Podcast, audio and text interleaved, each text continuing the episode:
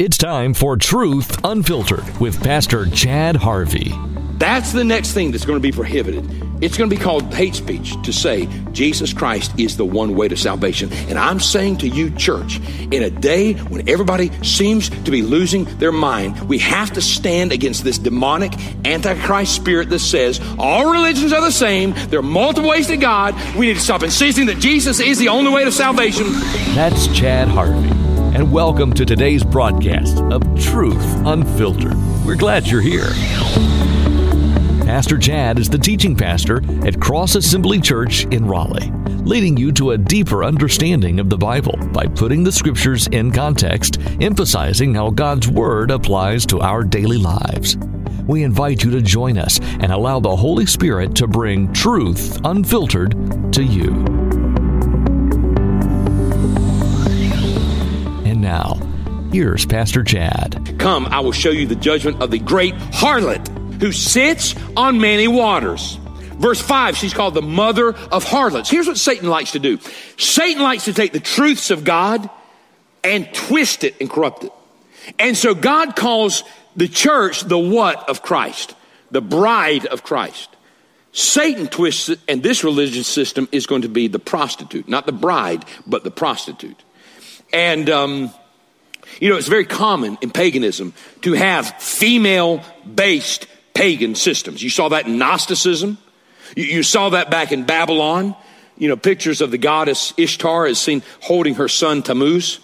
The uh, ancient Germanic tribes, you have the virgin Hertha holding her child. In India, you have the goddess Devaki holding the child Krishna. That's common. In Egypt, you have the goddess Isis holding her son Horus. You have these pictures of mother and child, and when Constantine came into power and decided to make uh, the Roman Empire a quote-unquote Christian empire, he borrowed this imagery from paganism of, of a woman and a child. Now, listen to me.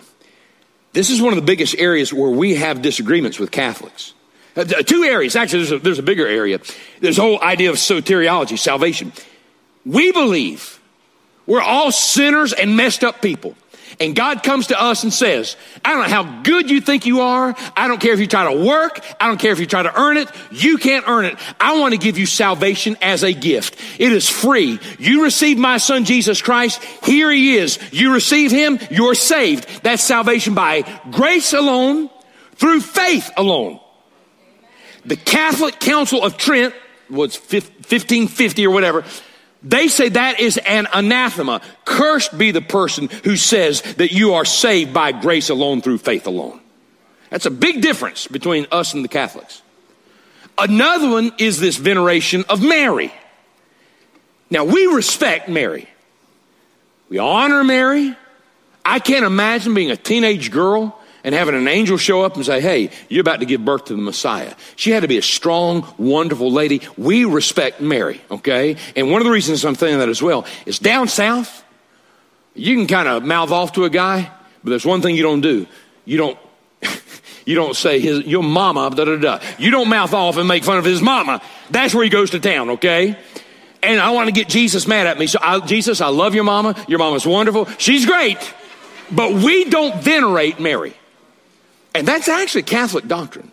In fact, there's a Catholic doctrine called Matrix Redemptrix that says this: Mary and Jesus together are co-redeemers. It isn't just that Jesus redeems you, it's Jesus and Mary. They are co-redeemers. That's not biblical. In fact, Pope John Paul the Second has embroidered in his robes, Totus tuus sum Maria, Virgin Mary, I am totally yours. What about Jesus? No, I'm yours. Pope John Paul also said, I am trusting that decisive moment of my death to the mother of Christ and to the church, to the mother of my hope. The, the, the church of the Annunciation, when Darla and I take people to Israel, we take them to the church of the Annunciation, and we, there's good archaeological evidence that this is the spot where the angel appeared to Mary and said, you're going to give birth to the Messiah. And it's a beautiful church, but there on the ceiling of that church is this beautiful painting, and there's God the Father, God the Son, the Spirit is represented, but above all of that is Mary, above Jesus, seated on a throne. And so whatever religion this is, in chapter seventeen that the Antichrist operates from, here's the first clue. It's a female-dominated religious system. Secondly, the, the religion has global influence. Look at verses one and five. It says this woman, the personification of this religion, she sits on many waters, okay? Th- that means this is not a, a local religion. This is a universal religion. Catholic means universal. Number three, here's another clue. She sits on the beast. It's kind of interesting. Chapter seventeen, verse three. This uh, this this religious system dominates the beast, the Antichrist. The Antichrist defers to her. The Antichrist says, oh, I'll do whatever this religion tells me to do. He defers to the woman. He defers to this religious system until she has served his purposes. And then in verse sixteen, it says he will turn and he will devour the woman. He'll basically say, no longer do you need to worship God or where. You now worship me. Uh, number four, fourth clue to the identity of this religious system are the colors purple and scarlet. Look at verse four. It says the woman, that this religious system that the Antichrist is going to hijack, is arrayed in purple and scarlet, the designated official colors of the cassocks, the robes of, uh, of, uh, of bishops, and scarlets are purple and scarlet. Kind of interesting as well, isn't it? And then there's a golden cup. You see that in verse four. A golden cup filled with abominations. The, the high mark of the Catholic Mass is lifting up the cup. And could this be referencing to a corruption of that concept of the cup? We don't know. And then number six, sixth clue about this religion is it originates from, it says, the city built on seven hills. Verse nine. There's only, we got a map of this, there's only one ancient city that was the city built on seven hills. What city is that? That's Rome. Even today, Rome is called the city built on seven hills. And so the Bible's being really clear. So why I'm not being anti-Catholic, I'm just telling you. The Bible says that the religious system that the Antichrist dominates is the religious system housed out of the city built on seven hills. It can only be Rome. What, what, uh, what religion is based out of that city? Catholicism. And finally, it says it originates from the city that rules the earth, verse eighteen. There's only one city that in John's day was ruling the earth, and that was Rome. So here's the thing. If the Antichrist is Islamic, what he's going to do is try to combine Islam and Catholicism. Beloved, we are already seeing that Babylonian spirit take place right now. If you're a Catholic, I'm sure Pope Francis is a lovely man. I'm sure I'd love to sit down and talk with him. I'm sure he'd be a great guy. But I'm going to tell you, your guy creeps me out a little bit because he's doing some things that I think are setting up this global phenomenon that we're seeing here. I saw a, a video of him last week where he's talking to a young boy, and the young boy says, Pope Francis, I, I don't know if y'all have seen this, my dad was an atheist. He did not believe in God. And he died, and I'm so upset. Pope Francis says, relax, your dad is in heaven now. Wait a second, now atheists, who's not going, everybody, atheists are going to heaven now? You're seeing this, this uh, ecumenical, bring all religions together under one umbrella. You're seeing that take place in the Catholic Church. And I'm sorry, I'm not trying to bash you guys, but listen to me. Pope John Paul the Second was incredibly universal. His famous book, Crossing the Threshold of Hope, is an aggressive ecumenical manifesto. He said this, quote, Muslims worship the one true God. Hinduism is another means of taking refuge in the one true God. Buddhists have God's help in reaching true enlightenment. And right now, Pope Francis and Grand Imam Ahmed El Taib have been working on a joint project called, quote, the Abrahamic Family House. I don't know if you've heard about this. It'll be open in Abu Dhabi next year, and it is a religious worship center designed to bring together Catholics and Muslims to worship together under one roof.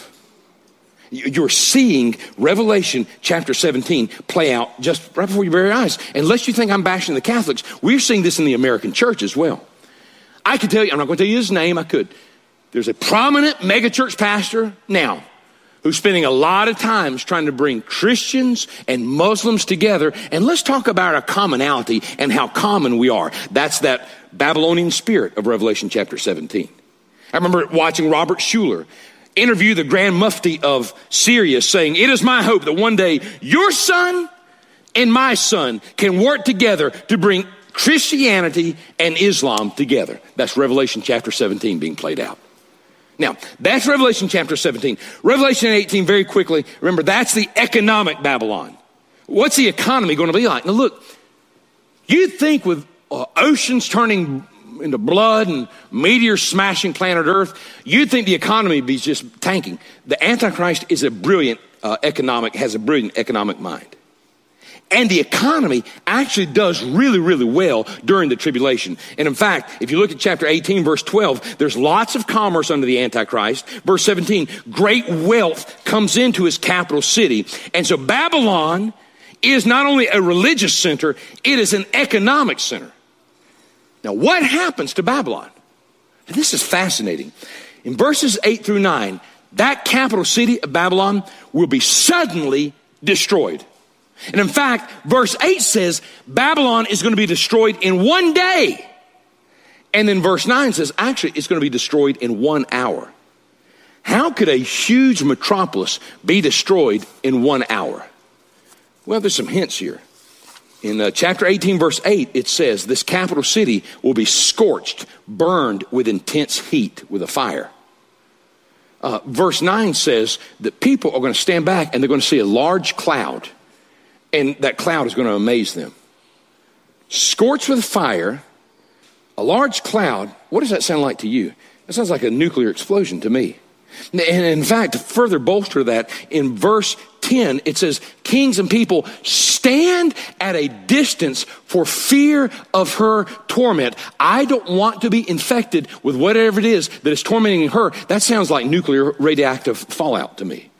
And so in one day, one hour, I think by a nuclear blast, the whole city is absolutely destroyed. All right, now, Pastor, how are you going to make us feel good, and how are you going to make this apply to us? I stand before you now asking myself the same question. Where am I going to go with this thing? So here's what I want you to understand.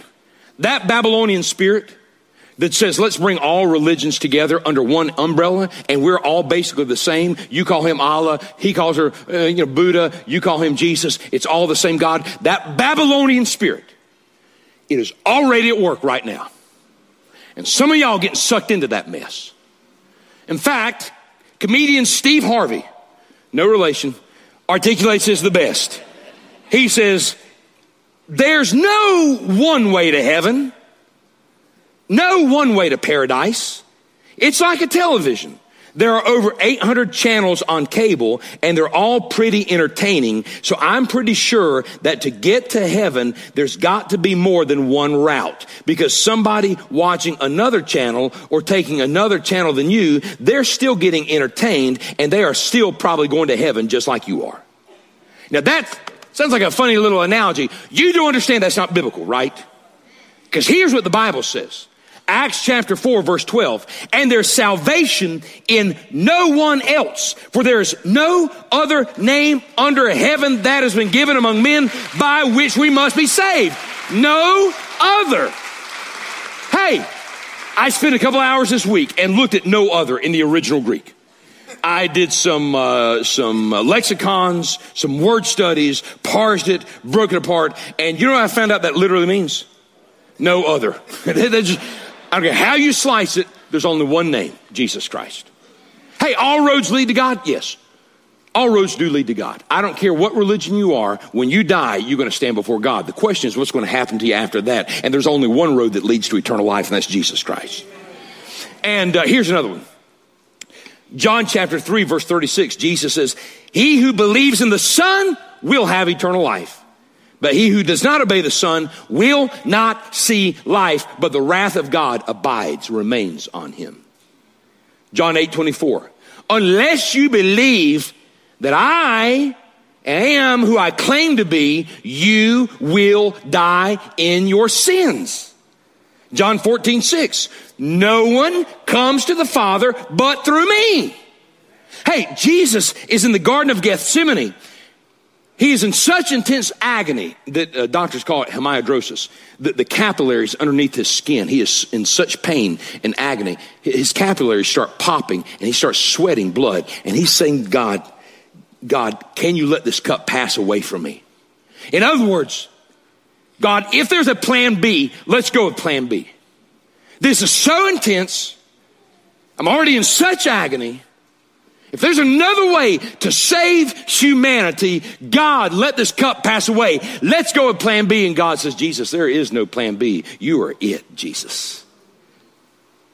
Do you know how offensive it is to the God of the universe to say to him, God, there's a hundred ways to salvation, and you sent your son, Jesus Christ, to be spit upon, whipped, tortured, hang on a cross for six hours, gasping for breath so that you can provide one hundred one ways to us. That's highly offensive to the God of the universe. And you say, that's just not fair, that God's only provided one way. It's not fair. I love how R C Sproul answers that. He says, let's suppose that there is a God who's altogether holy and righteous. And suppose that that God freely creates mankind and gives to mankind the gift of life. And let's suppose that because God loves them, he sets his creatures in an ideal paradise. He gives them food, water, perfect weather, perfect health. And then for no reason, these ungrateful creatures despise their creator and they rebel against him the moment his back is turned. But instead of killing them, he redeems them. And then let's suppose that God wants so much to be close to these rebellious creatures and to reveal his nature to them that he gives them his law to reveal who he is. And their response, they mock his law and they break it repeatedly. And suppose God's response then is to reach out to them even more and lavish even more blessings on these people. And let's suppose the response of these people is to hate him and rebel against him even more.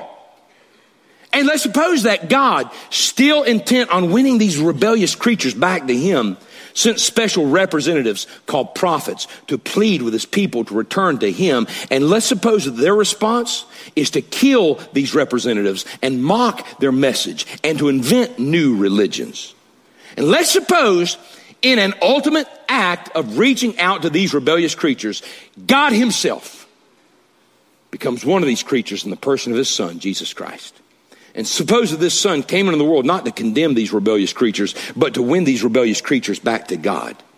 But let's suppose that these creatures took the son of God, mocked him, slandered him, tortured him, spit on him, and murdered him.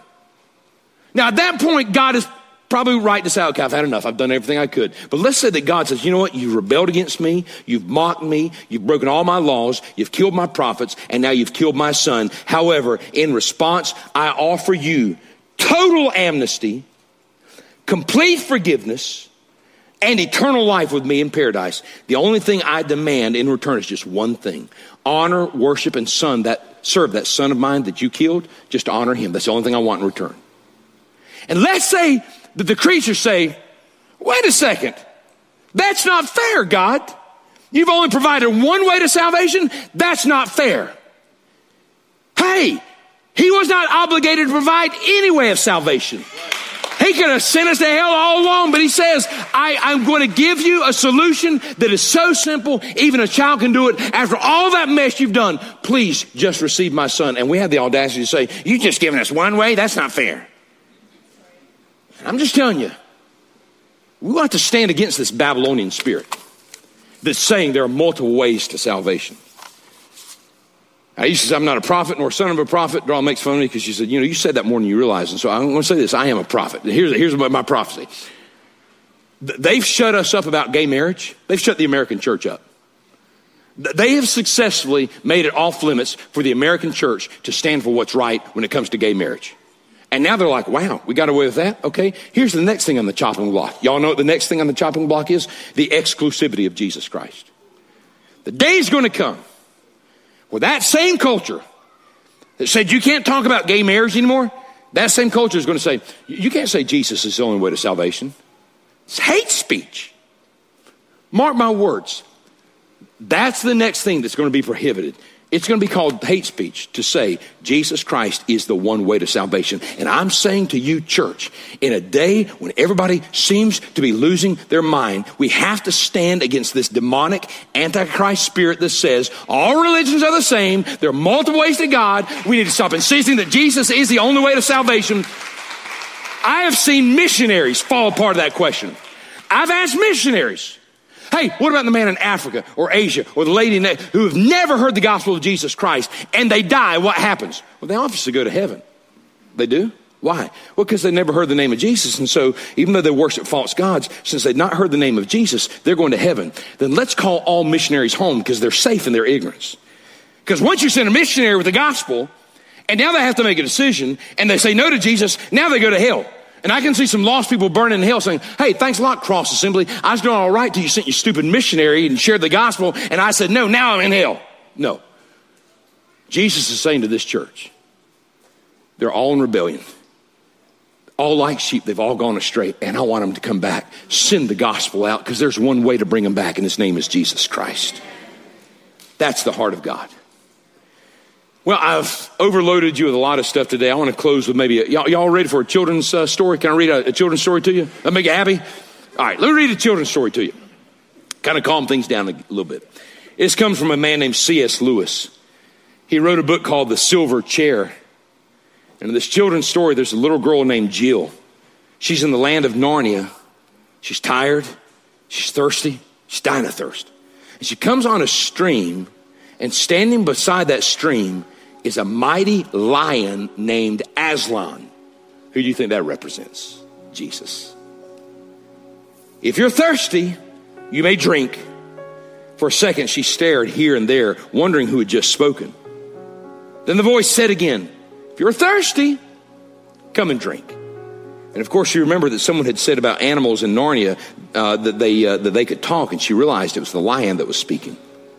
Anyway, she'd seen its lips move this time, and the voice was not like a man's voice. It was deeper, wilder, and stronger, a sort of heavy golden voice. It did not make her any less frightened than she had been before, but it made her frightened in a rather different way. Are you not thirsty? Said the lion. I'm dying of thirst, said Jill. Well, then drink, said the lion. Well, may I? Could I? Would you mind moving away while I drink? Said Jill. The lion answered this only by a look and a very low growl. And as Jill gazed at its motionless bulk, she realized that she might have well asked the whole mountain to move aside for her convenience. The delicious rippling noise of the stream was nearly driving her frantic. Well, will you promise not to do anything if I do come and drink? Said Jill. I make no promise, said the lion. Well, do you eat little girls? She said. I have swallowed up girls and boys, women and men, kings and emperors, cities and realms, said the lion. It did not say this as if it were boasting, or as if it were sorry, or as if it were angry. The lion just said it. Well, then I dare not come and drink, said Jill. Well, then you will die of thirst, said the lion. Oh dear, said Jill, coming a step nearer. I suppose I must go and find another stream then. There is no other stream, said the lion. There is no other stream.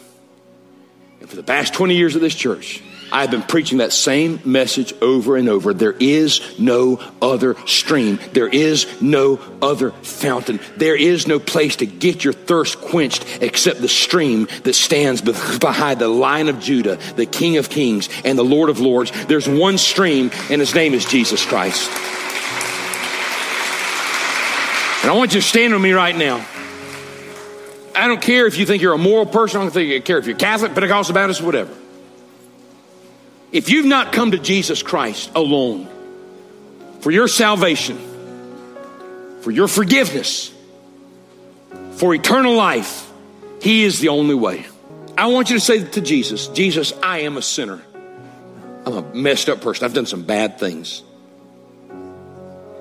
But Jesus, I believe you died on the cross for my sins. Lord, you, you paid my price. You took my punishment. Say this to him. I believe you were buried And I believe three days later, God raised you from the dead. You're alive right now. Now, this is so important. Say to him, Jesus, I turn away from my sin. And Lord, I turn to you. Come and take control of my life. Say that to him. Come and take control of my life. Forgive me of all of my sins. And take me to heaven when I die. In Jesus' name, amen. You said, Chad, is that it? I don't know what your Bible says. My Bible says, all who call upon the name of the Lord will be saved. And I don't know about you. That sounds corny. But the older I get, the more I'm just falling in love with Jesus. The more I realize there's not a whole lot in life that matters except for Jesus. I just, there's something about Jesus Christ. He has saved me. He has forgiven me. I belong to him. It's just wonderful.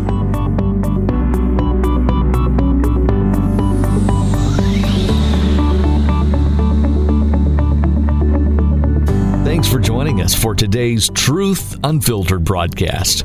We invite you to join us again next time for more great teaching from Pastor Chad Harvey, teaching pastor at Cross Assembly Church of Raleigh.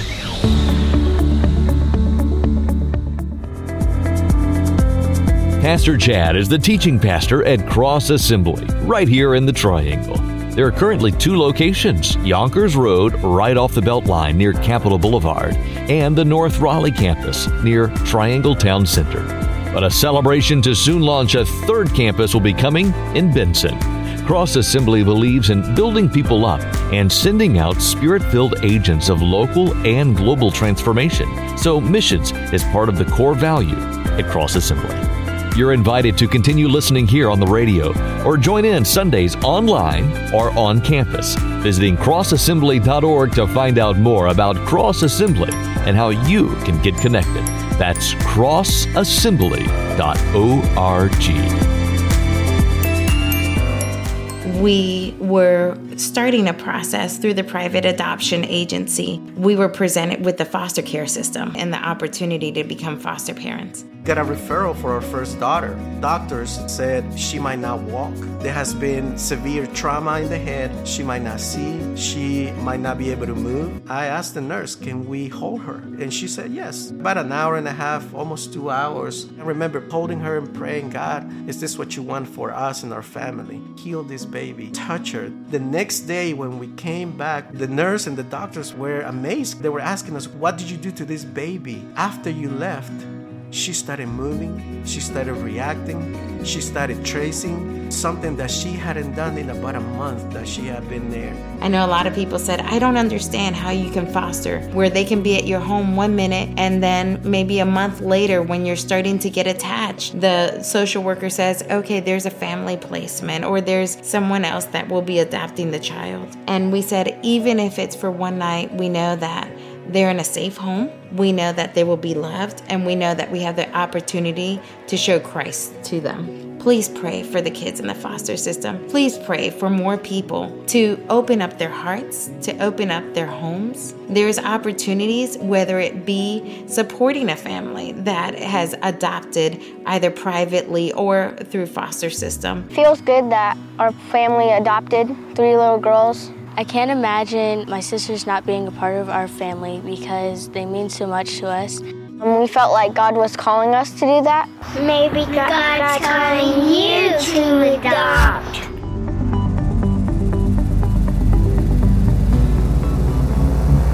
If you would like more information about Pastor Chad or Cross Assembly, visit cross assembly dot org. Again, that's cross assembly dot org. You're always welcome to visit us at any of our locations for Sunday morning services. You'll find locations and service times on our website. To support this ministry, text CROSS to four five seven seven seven. That's CROSS to four five seven seven seven. Join us again next time for more teaching with Pastor Chad Harvey, teaching pastor of Cross Assembly Church in Raleigh, and more of God's Truth Unfiltered.